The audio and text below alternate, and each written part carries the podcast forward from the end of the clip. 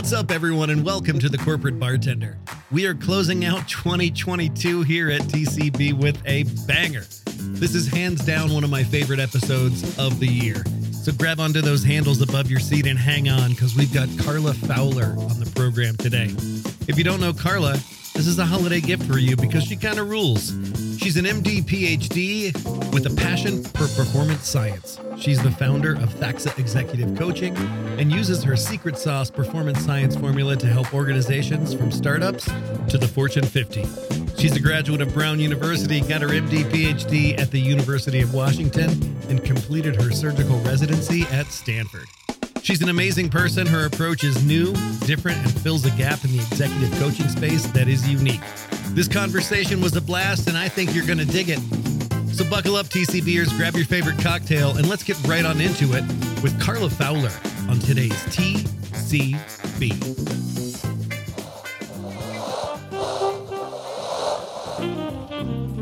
Welcome to Sky Team's The Corporate Bartender, where we gather some of the best HR and people leaders to discuss what's happening on the people side of business. Now pull up a stool, belly up to the bar, and join us for The Corporate Bartender.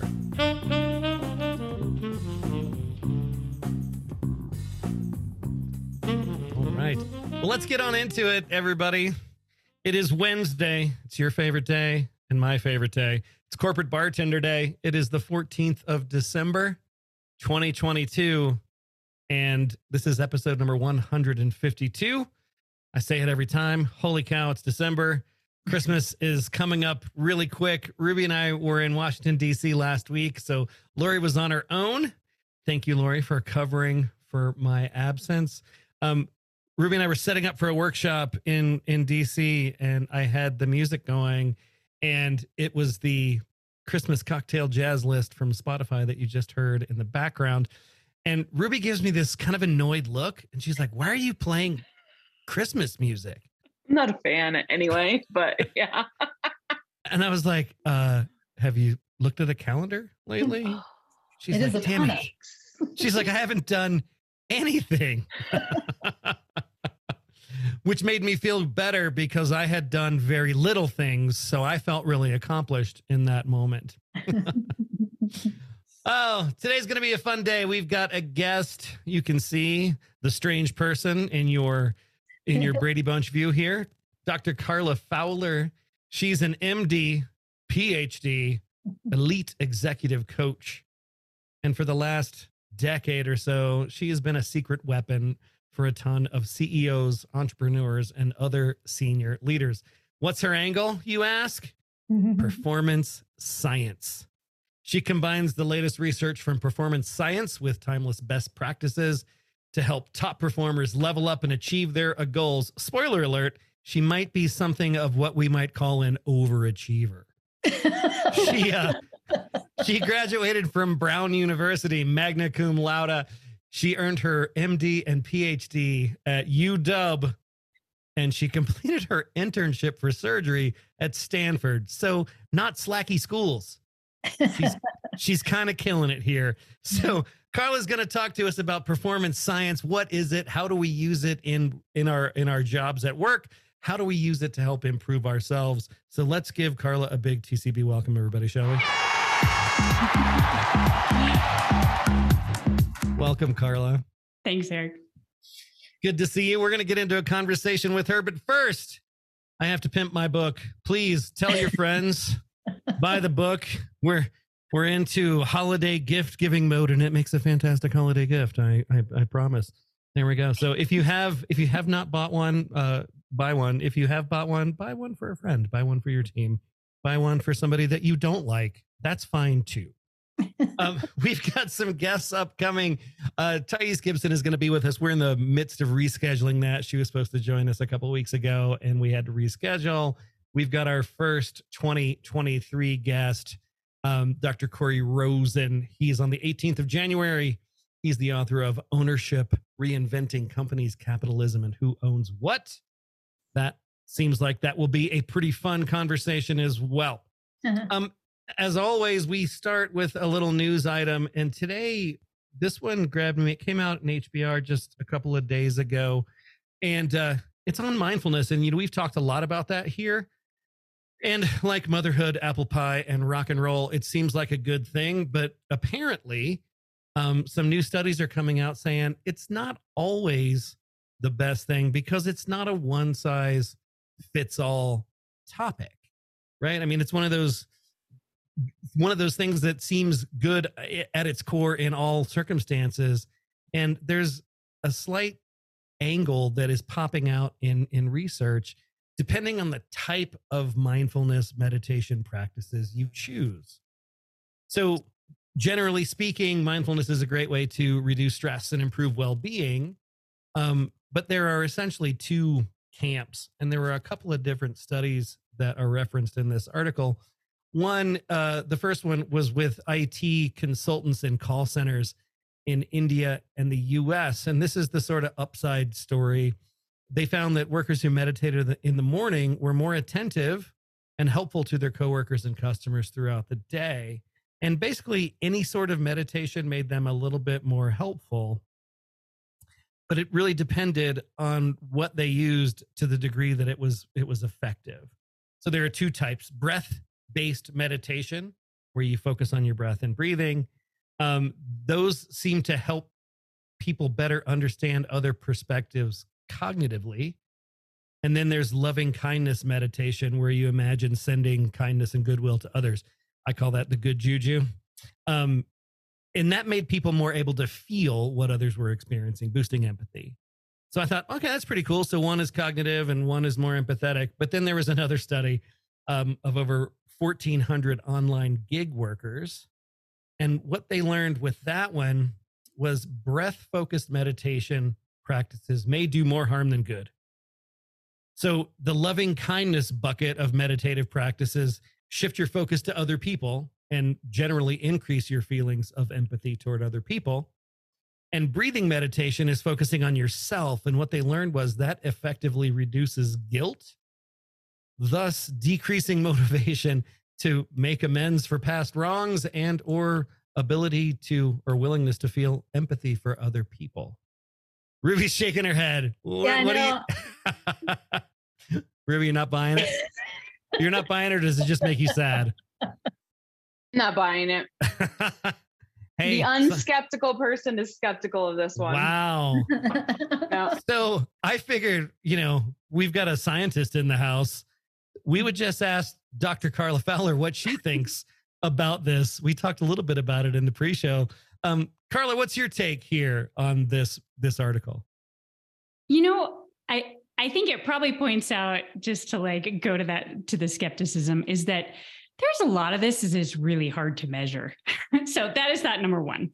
Um, I think my take as I'm just like thinking about what I know and is that a lot of times you need to think about like what's the context you're using something in and maybe what would be most helpful and so of course i know headlines are meant to make make us click on something right. um, even at think, hbr i know i i think a lot of kinds of meditation and even the different effects they saw from these different things are really useful like because it's kind mm. of saying well where are we putting our attention and that whatever we're paying attention to really kind of grows for us.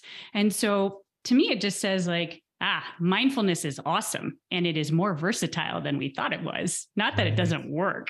And so my thought was like, I don't know, have you ever met people who their struggle is not with empathy? Like, for example, they're very empathetic. In fact, maybe the problem is like they're feeling like, oh man, I gotta like, I gotta really help everybody and everyone's having so many mm. problems, or man, I feel I really need some time for myself, but I don't, um, you know, but uh, a friend just called or a colleague called and they really need help with a thing.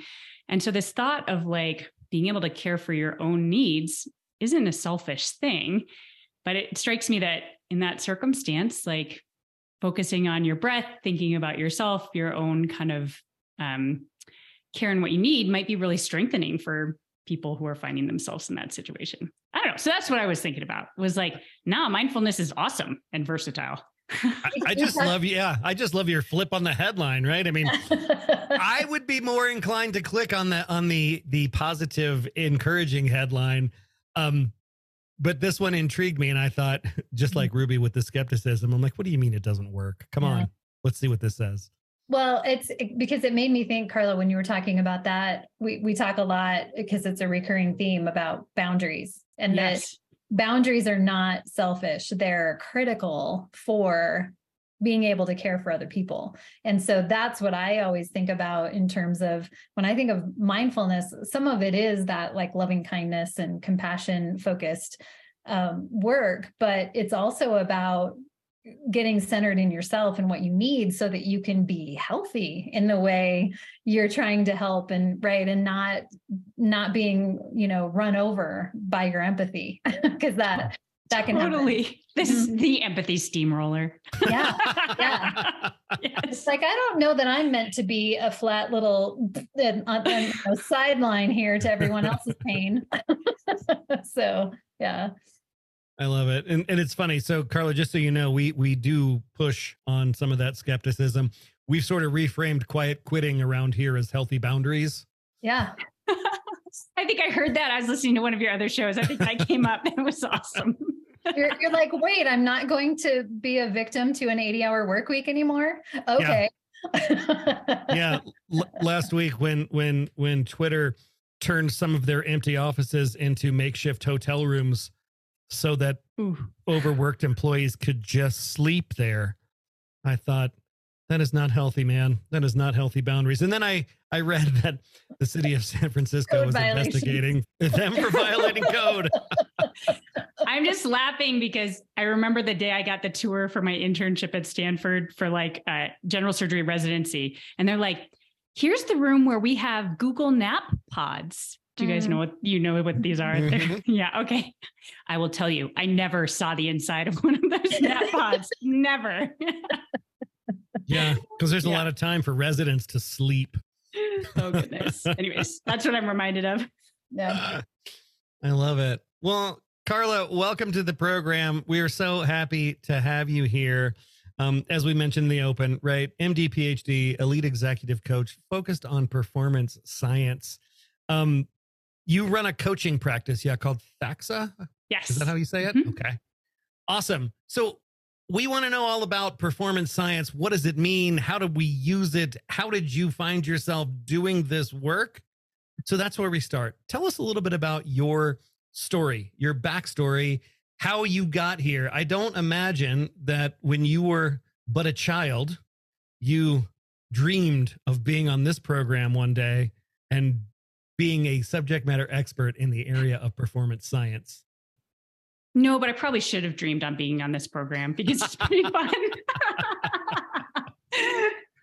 um, I no, I did not. I didn't even bre- dream of being a doctor. Um, I think the honest truth is that the the thing that has always gotten me sort of uh, where I've gone has been I'm I love learning things and I really like challenges. Like I really like figuring out if I can do something hard when I when I see it. Um, and I think a piece of that was just this thought of like, well, I feel better when I feel capable. And apparently I needed to like prove it to myself that I could do something before I would say, okay, I can do that thing. Um, So so let me pause you because I heard I was listening to some of your other appearances in prep, and I heard you tell a story, and I think it would be fun for you to tell that story here. Um, okay. that when you were when you were but a child, you were uh, doing some self-imposed training for the presidential fitness physical fitness test. Oh yes. So- Is that something? Are you familiar with that? Oh yeah, yeah. I okay. mean, and and from what I remember, I think you were describing the shuttle run, right, where you run back and forth with the with the bean bean bags. bags. Yeah. Mhm. So Oh, okay. tell us what you I did. tell the story. How old you were. okay, I'm seeing clapping, which makes me think other people remember this like fifth grade torture device. uh, yeah, well, I grew up right by my elementary school, so I was able to like walk back and forth. And I think fifth grade is like the earliest that I remember thinking like, oh, there's like this thing that has a measurement and I and an award associated with it. And I like I want to meet the mark. And I was totally stumped by the shuttle run. I mean, like the hanging was really hard. There was an all out sprint that was pretty straightforward. There was like reach and touch your toes. So, like, many things were straightforward uh, because I was kind of an active kid, but like the changing directions, like, I just was like, this is not working. And so I was like, okay, I guess I need to go up and practice. And I was right by the park. I mean, we lived right by the school. So I had the parking lot like with the lines like all set out. And so I got like sticks out of the playground and used those instead of bean bags. And like just kind of did it until I figured out how you had to sort of start slowing down before you hit the line. So you like just put your foot on the line and then could like change directions quickly. And I sorted it. Uh, that is the story. That's I'm kind awesome. of So- dorky, but I got a, a signed letter. I think Bill Clinton signed it. I, I don't know. Anyways. You got the little patch excited. with the eagle on it. yes, Eagle Patch. Mhm. And later, I think there was a pin. Maybe the second year there was a pin. Oh. Anyways. Well, I, I have such I have such envy for for people whose minds work that way, even from the time they were a child. To be like, I need to crack this nut because I'm more in the vein of like, eh, Ru- Ruby said in chat, definitely didn't train for that test unless you count watching lots of TV and drinking Kool Aid. awesome. So, Carla, that takes us to fifth grade, where you're now you're already into getting into the granularity of high performance on your own Yeah. as a fifth grader. Yeah. So, from there, where did you go?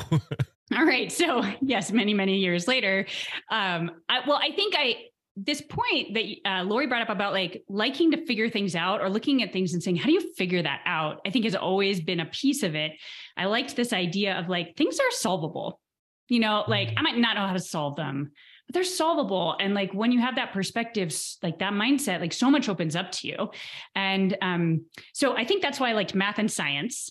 I was like, I don't understand how English and history work. I'm not sure. I'm just going to stay out of that. And so I ended up, um, but I really like people and I was always really socially inclined. I was always kind of looking around, seeing like, well, what is everybody else doing? Like, how are they good at that thing? Why are they good at that thing? Mm. uh, my husband made a joke at the lunch table today. I was like eating some takeout that I had like remastered, and he and I was like, this this takeout, these noodles are so good because, and then I was like listing off all the things about the noodles of like why it works. And I'm not a foodie. I'm like not a I'm not a chefy person. And he's like, he's like, you're trying to say like why this noodle dish is high performing, are you? I'm He's like, Do you ever turn it off, Carla? basically no no i don't and um but in a really positive way like it's it's it's all about like oh what's working about that thing I love Mhm. that's Um, what I love. That's what I yes love. Yeah. and um it's not like because you could imagine oh goodness like walking around saying what's wrong with everything all the time would be a really crappy way to be I, I'm I'm I'm I'm, I'm really good friends with that guy. Man, Oh. it's it's exhausting just talking to him.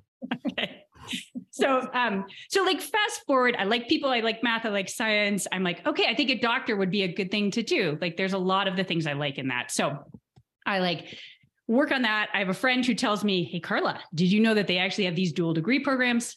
I'm like no tell me more. And they're like well they pay for you to go What? and they pay you money while you go and you have to get two degrees but when you're done like you have no debt and Oh. um, you have a science degree and you have an MD and I thought that is so good for so many reasons um, because I really like combining disciplines. So I've always thought um, that when you get two people who are experts at different things in a room together, and if they're empathetic, if they can actually kind of communicate and be curious about each other, that you can learn so much. And I think a lot of our innovations come from that. So I, so, d- I dual degree program, you thought the, there's a lot of upside here, right? And they're going to pay me, and I don't have any debt. Did you consider how hard it might be? I I actually thought like, well, I'll figure that out. I mean, and I know I'm not I know I'm not normal in that regard.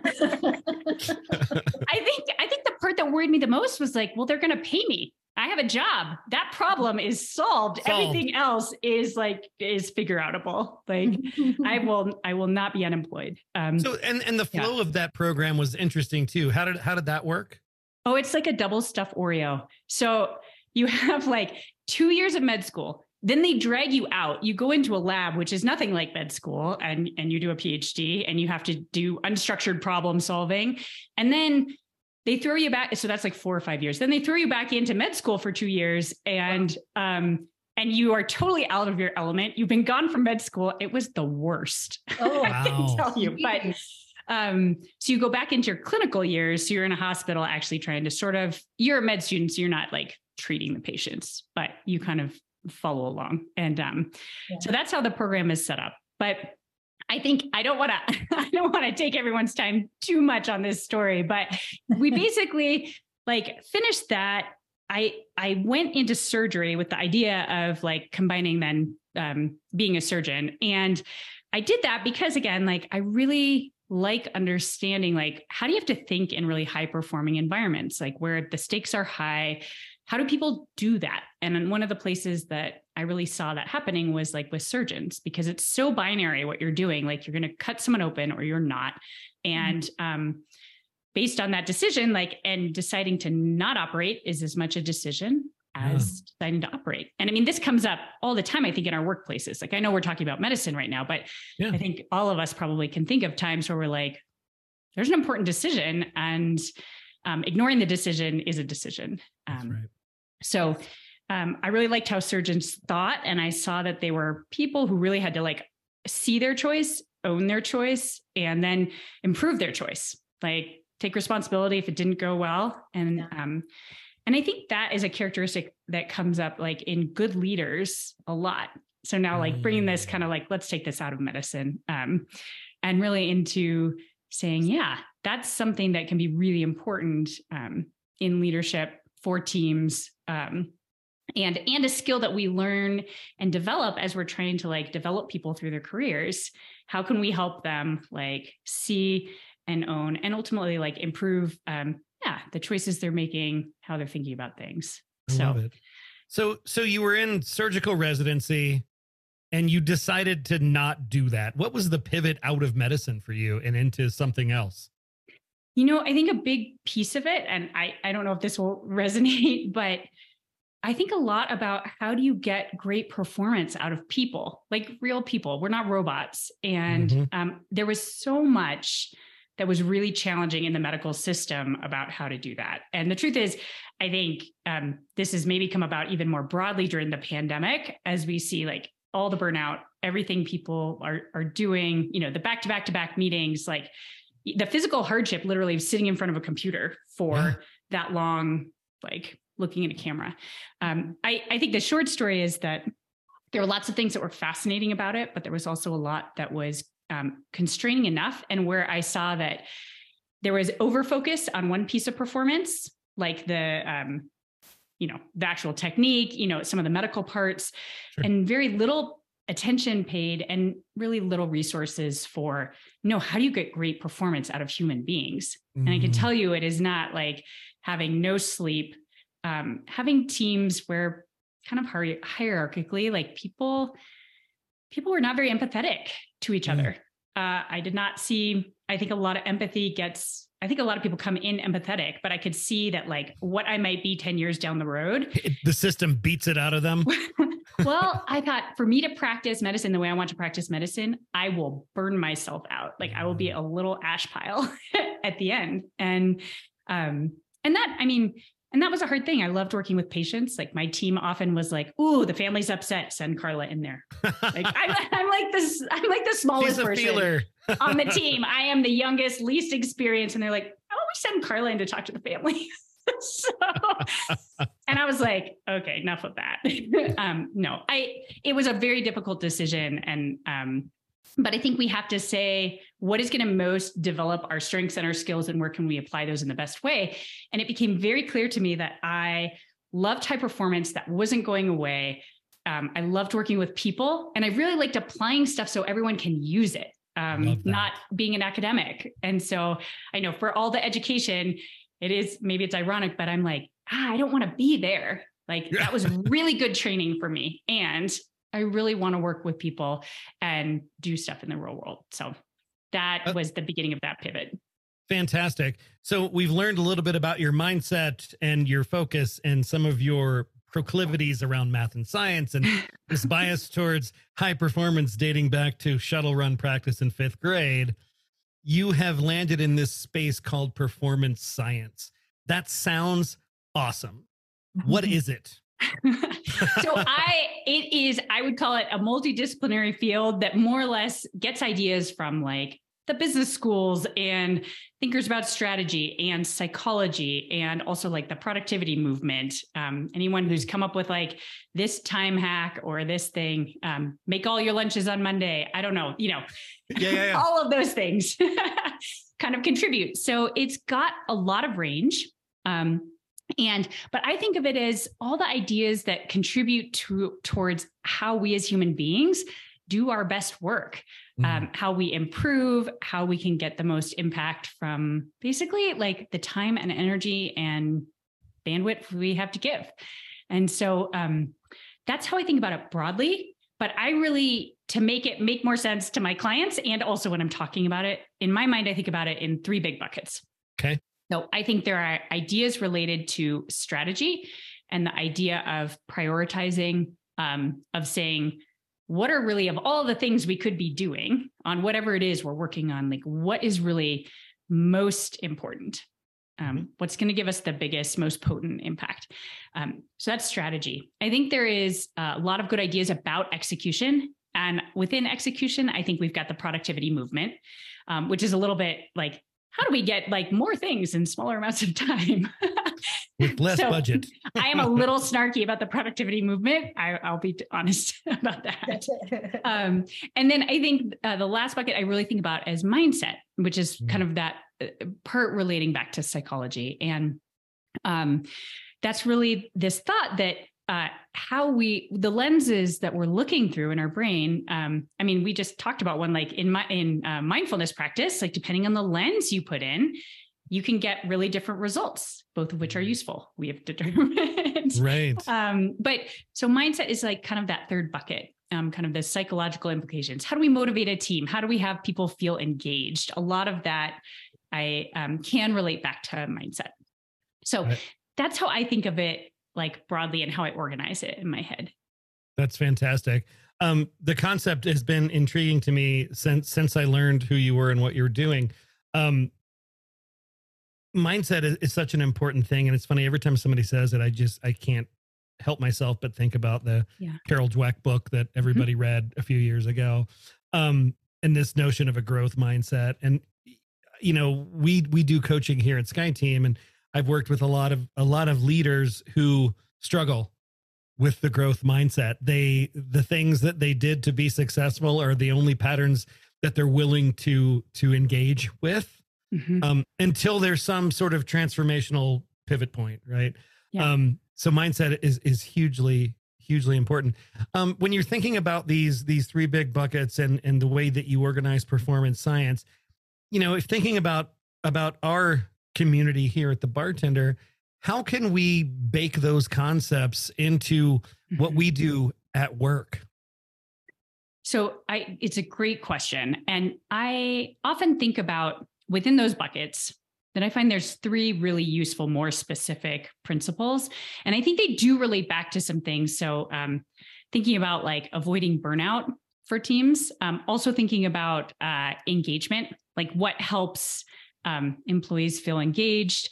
Um, and then also thinking about like development. So, what mm-hmm. are kind of the growth curves that make that I think relates very much to engagement? Obviously, these things are all sure. intertwined.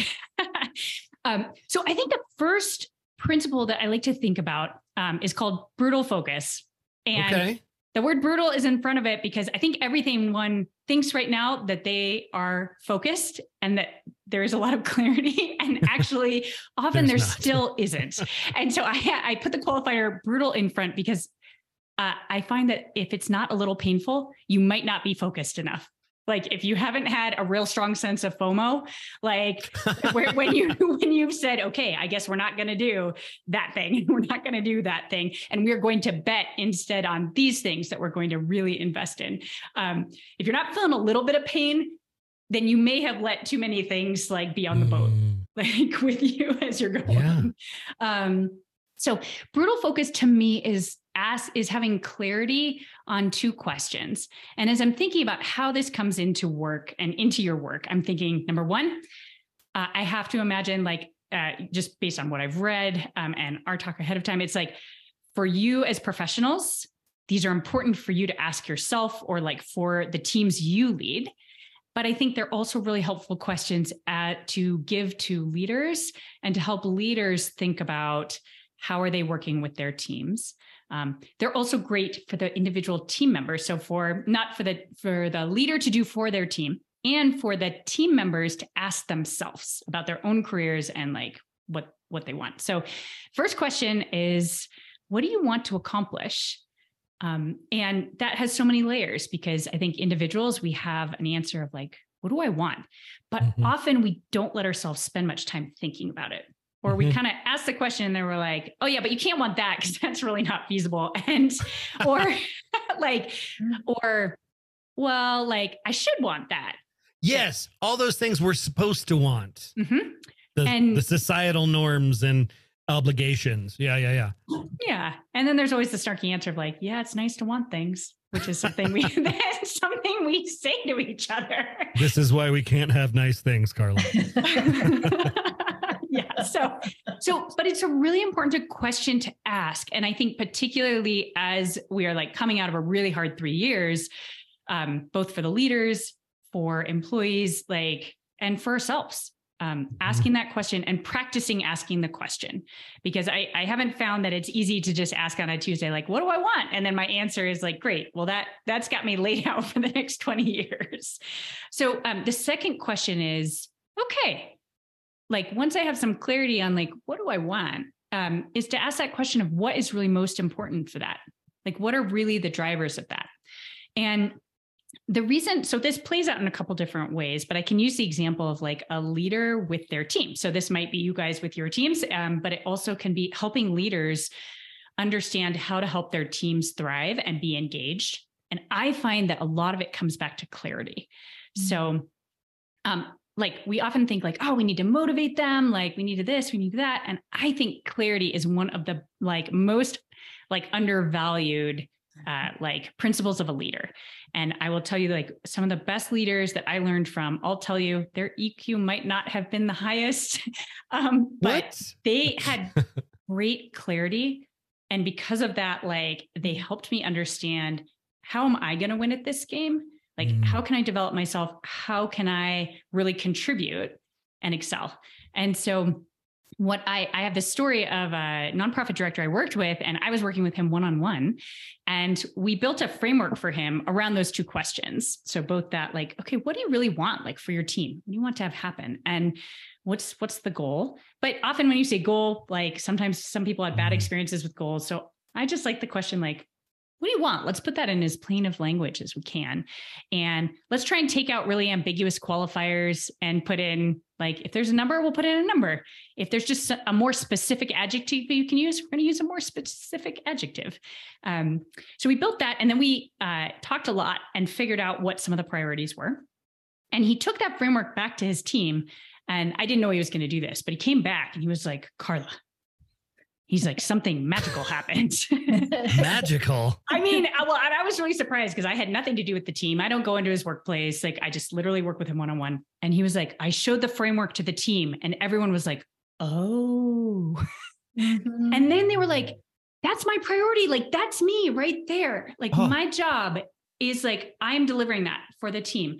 And then like so people got really motivated and sometimes mm. you say, well, you just need to motivate your team, like encourage them, do this and this. And so this is this amazing example of what was motivating was mm. clarity about where are we going and what's really most important and what can you contribute to that and why do you matter? Mm-hmm. And um, and so then his team actually took their own like took their priority that they were a part of and wanted to make their own frameworks. And so he he did some work with them to do that. Love it. And so it's just this example of where focus or clarity on those two questions. And it's a process. Like you don't always get the right answer, or, and like the answer has to evolve, is my point. And sure. that's okay. But really working on that has a tremendous impact on teams, is something so- I found we we talk about that all the time we'll be working with leaders so i have a, a hr team and business uh, hr business partners that are integrated into the teams yes. and and whenever we're feeling like there's confusion or there's chaos or they're stepping on toes and they're starting to get right, mm-hmm. we just boil it down to do you have clarity on roles and responsibilities? Yeah. Number one, right? Just does everybody know what they're responsible for and what their roles Mhm. are and know what everybody else is? Yeah. Because that alone can eliminate so much wasted time and nitpicky, right? The arguments or the assumptions and that sort of thing. So I, I love this concept of clarity because exactly what you said, I think it's so undervalued and it's so fundamental, you know, just get clear, communicate it, right? Mhm. Well, you know, I, I I think I think a lot of times we assume clarity Yeah. Right. as leaders. You For know, we have an idea about where we want to go, and Uh-huh. it's reasonably clear in our heads, and we assume that everybody else is right where we are. Mhm. Um, and and I don't think that's always the case. I don't think it's always the case that we're as clear as we think we are. Oh, I agree with that 100%. and and this is why actually having thought partners to talk to and I think one of the important roles like uh, based on the HR professionals I have worked with, that role of being a thought partner to your business to your business partners because I think you like yeah, they're they're running the business and you are the expert at HR, but the thing is is that having someone to talk to the moment you have to put it into language out Yeah. loud you realize how unclear it is that it's not clear up here Like you can't even make a coherent sentence with me about what you're talking about. Therefore, yes your team is so lost right now. Yeah. but i recommend that not as an exercise in embarrassment but No. actually the act of yes. but the act of then having like an empathetic listener who like is probably well i think you guys are well tuned to listen for what's going to be clear to a team what might not be clear what are questions they might ask like having that empathetic kind of mindset and um and then practicing talking it is a Mhm. way to actually work towards clarity Yes. and having a really good foil. So I just, I'm just saying this is like a wonderful gift. I think that you probably are all giving your business partners like That's every great. day. So The, the other thing that dovetails out of that is change management. Yeah, thinking about okay, that direction is going to shake shit up like you're not yes, recognizing. And so let's back up and have a Mhm. plan instead of tripping into that and going, Yes. whoops. And they're like, "But Lori, it just makes sense. Everybody will get it." Yeah. right. Yes. No, yeah, wrong answer. Yeah. I love that brutal focus, right? brutal so focus. that's the takeaway here, TCB folks. Yeah. Brutal focus when you're employing these performance science ideas into your your work programs. Um, I want to flip it, Carla, because you know we're like you. We all want to learn, grow, and get better. How do we use these performance science concepts to help ourselves get better? I understand you have a few tools that you use with your clients. Yes. Okay. Well, I think one of the first things that's important to do, like for yourselves, is um, is to I, I call it like the brutal focus exercise, and I often call it the one three nine tool, but I think it's fine to just be one three. It can be really simple. So um, it's it's where you're going to ask yourself those two questions, like the what do I want, and okay, if that's what I want, what's most important. I find it's often helpful with the what do I want question to also write down the what do I want, but I don't think I can have. And the Hmm. what do I feel like someone else wants me to want? and um, what do I really want, but I just don't know how to do it. Mhm. Um, like, and so this is, I call this the magic wand question. So just say, like, you have a magic wand, you can have whatever you want. Like, what is it? You, oh, perfect. Yes. You do have a magic wand. We have a magic wand. And then ask yourself, okay, but do, do I really want that? Like, because, but it's, it's very helpful to kind of, uh, also, what would someone who knows me and loves me say that I want? Um, Mm. That's a fantastic question. so these are just other ways to get at it. And, um, and it's a question to ask yourself over time. So this doesn't have to be a one-time exercise, but it's kind of a nice journaling thing. Um, you can also start with something smaller. If there's a piece of like whatever is happening in your life or in your work that you're like, you could just choose that piece and say, what do I want in this area? And I find that's a more approachable way to go after it too. Um, then, and also I like recommend doing this like on a post-it. Now I have really big post-its, but like I just I was going think to say you have either really small hands or big post-its there. I just think it takes some of the pressure off than if you're in your like really nice hardbound like artistic Mm. notebook. Um, that's just me. But so um, then I like to make do the big brain dump of like what is everything that might be important for that including the stuff i feel like i should do the stuff everybody else is doing you know some of that stuff. We're going to ultimately weed that out. But um, i just like to make a list. I find making the brain dump is the easiest way to start and um, you know what would a really smart people say was smart person say was most important to this? Uh, is there someone i know who was really successful at this? What did they do? What were they doing? Um, and this is basically like what i was doing in fifth grade because i was like looking around being like well how'd they get that? Or like well why are they so good? Anyways but these are the kinds of questions that are really useful to just ask over and over again. Or where could I learn about that? If I'm not totally sure what's most important for that, who might be a good resource? What is a book I could read? Um, like I hear there's this really good book, You Me We, like Me You We. Oh, I screwed it up. I knew I was going to screw it up. You know, I would edit that out. I would edit that out, but I love, I love the just owning it. Right? You just stepped right in and owned that shit. So I'm leaving that in. Yes, you, me, we. It's a great book yep, there we go. Okay, I'll get to that in my next tool. All right, called owning it. so, yes.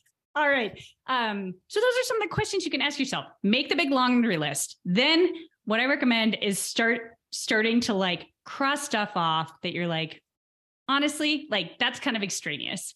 That's a detail. That's in the weeds.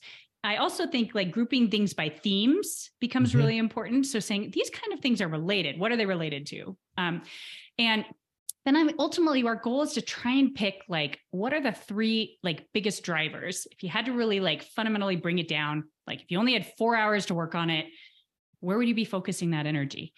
And those are then the things that I recommend building um, kind of a, I call this a 90 90 90 tool off of. And this is like how we actually get started on big stuff.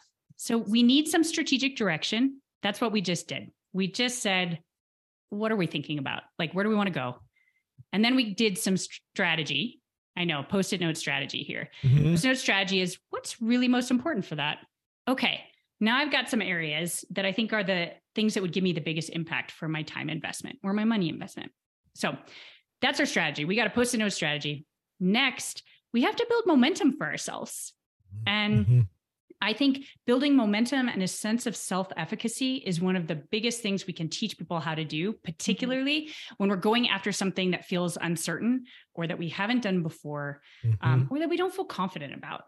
And it's hard.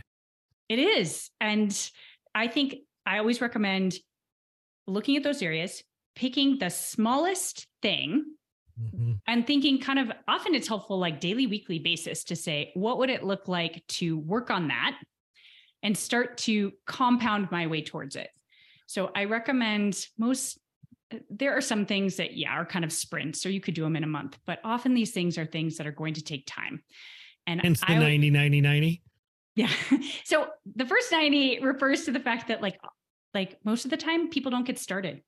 So if you can be in the 10% that actually starts, and you pick something and just do it. Don't worry if you've got it correct. Like just just pick something and and do start. The second 90 refers to like after that about 90% of people don't keep going.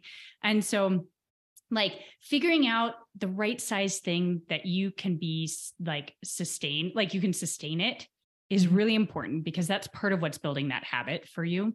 Mm-hmm. And also, you can set up systems to help you sustain. So, if you have a peer or a supervisor or someone who can, like, wants to do it with you, like maybe you have accountability buddy. Accountability buddy can help you sustain. Um, sometimes you can do something like, nope, that alarm's going to go off at 5 a.m. every morning. I've got it on auto set and I took off the like off button. So and Carla knows I'm going to get up and do it, and if I don't, I have to tell her. Yes, exactly. So there's um, you know, sometimes you hire someone to help you, right? Yeah. Like a, a, coach or a trainer, like these things work too. So that's yeah. second 90. Third 90 is only after you've gotten yourself going and you're just sustaining it. Don't worry about improving it until you've oh. actually had some time to learn.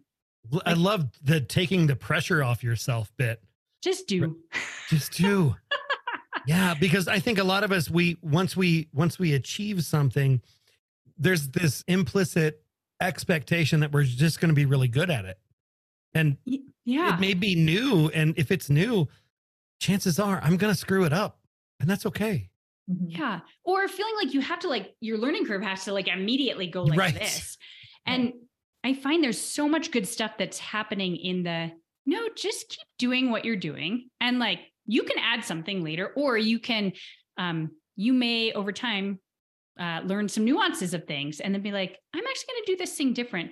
But if you start that right away, I find that's one of the biggest like habit killers out there. Mm. You know, as a as a tiny habits certified coach, right? A lot of the things that you're saying here kind of resonate with BJ Fogg's work and uh Mhm. w- and what he does. Just about getting those habits instantiated and making them patterns. Yes. um, chunking it down to these little things and giving yourself the the space to do that is, is such a fantastic way to start.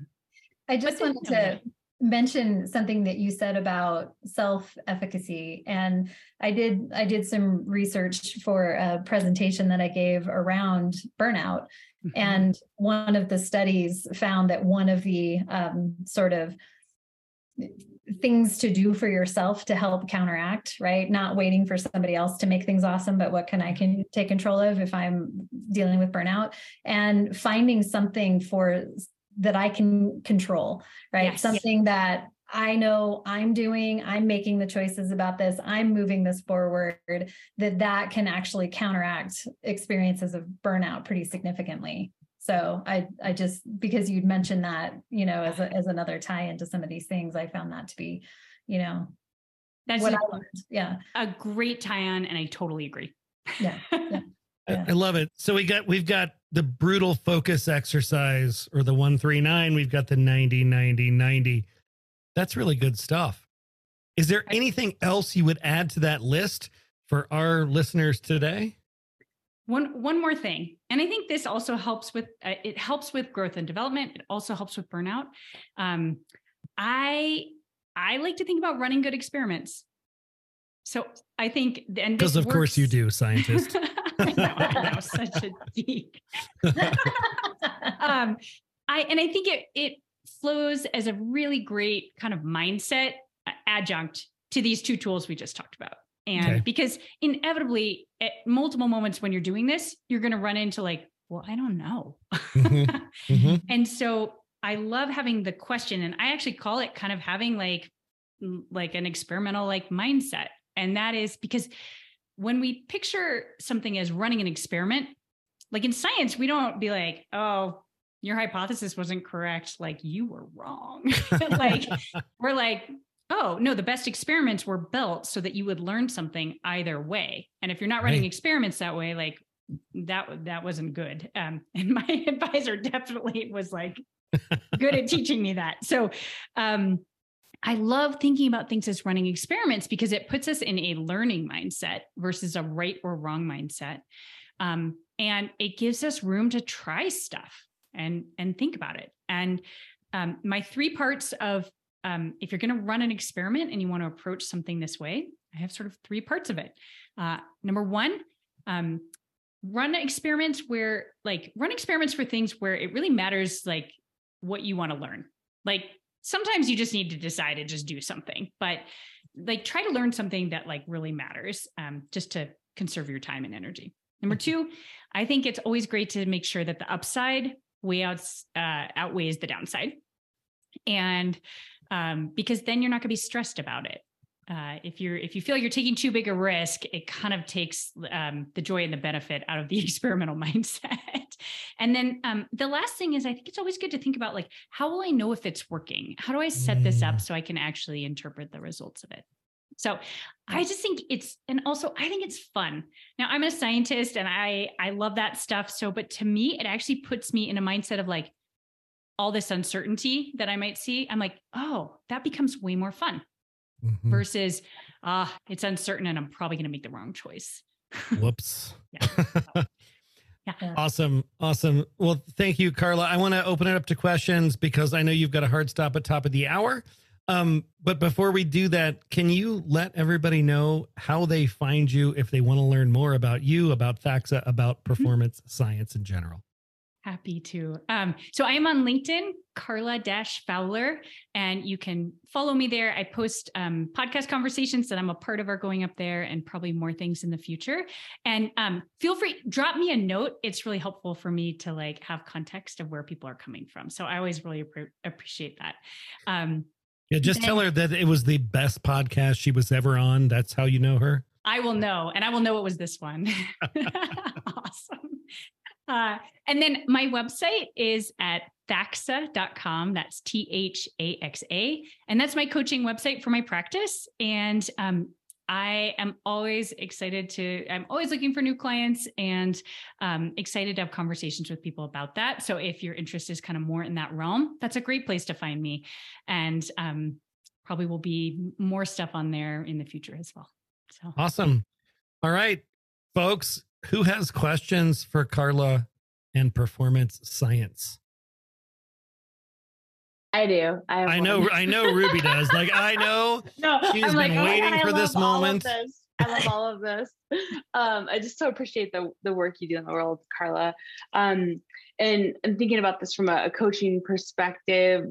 What's your kind of starting point for people who are have a real fear of failure or that perfection mindset? Because I feel like Mm, that's a common obstacle um, where people are scared of making a mistake and Yeah. it, it kind of gets to what you were just talking about but i was just wondering like how do you crack that door open with them and start getting them Mhm. into that growth like experimental curious mindset Yeah.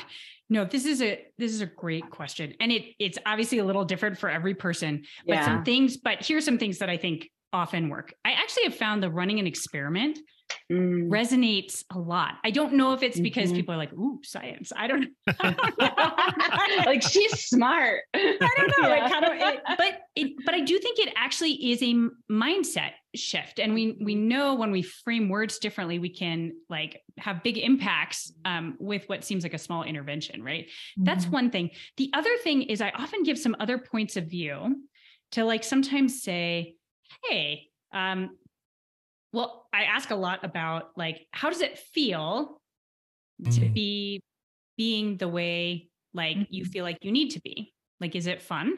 Um, is it you or know, does it what suck? like well what, what feels good about it? What doesn't feel good about it? Like what Yeah. what are some of the costs of that? So that's often a good yeah dialogue. Um, I think a, a last dialogue that's helpful and uh, it has worked really well for me because I absolutely have those tendencies. I continually work against those. Is I think about how fast can I go because I get a certain amount of time on the like on the earth. And um, when when I say Mm. fast, I don't mean like that I want to sprint all the time, but it's like how how much that is like meaningful and that I'm present for can can I be a part of in the time that I have. And what I've realized is that, and I'll just speak for myself, but when I'm trying to do things at like the 99th percentile, that um, and holding on to them too tightly, uh, that Mhm. actually I get stuck trying to master something when it is time to move on to the next thing. Like I am good enough at that thing, and it is time to move forwards um, and Mm. experience something new. But the pace we can move at um, and our experience of like new achievements, new growth of ourselves can get really stagnated by that. And sometimes when we can like even um, drawing the visual of it can really help like get it in people's brains. Um, so like you could even say, draw the picture of what it feels like your trajectory looks like right now and Mm. draw a picture of like Mhm. what would seem better and what might that drawing Yeah. represent. So there's some Yeah. interesting things in there. that Yeah. can- God, I could spend all evening talking about this stuff. yes I want to be I want to be respectful of your commitments, Carla, because I know you have two minutes. Um, thank you so much for being here today. Big ups. Big ups for Carla. Thank you so much. Um, if you have a question that you didn't get to ask, Carla, is it okay if they just connect with you on LinkedIn or email I would-? I'd love that. That'd be great. Okay. Yes. And Awesome. this has been so fun. I really appreciate the group. Thank you for your time. We're and I, it's fun to I be a think- part of this. I think we're gonna have to have a part two. So let's figure that out. Let's Yeah. do let's let's get Awesome. together again in the new year and let's go a little bit deeper because I think there's a lot more to uncover here. Carla, you've been awesome. I know you need to go. Go when you need to go. In the meantime, we're gonna do our funny things, our good Yes. feels, and our cocktails. Funny thing number one today: uh, dog brings stick inside. Me, no, that belongs outside. Me at Christmas time brings entire tree inside. Dog, what the actual shit is this? Funny thing number two, a hero. Man who was fired for refusing to participate in after work drinks and team building activities wins the legal right not to be fun at work. He got fired.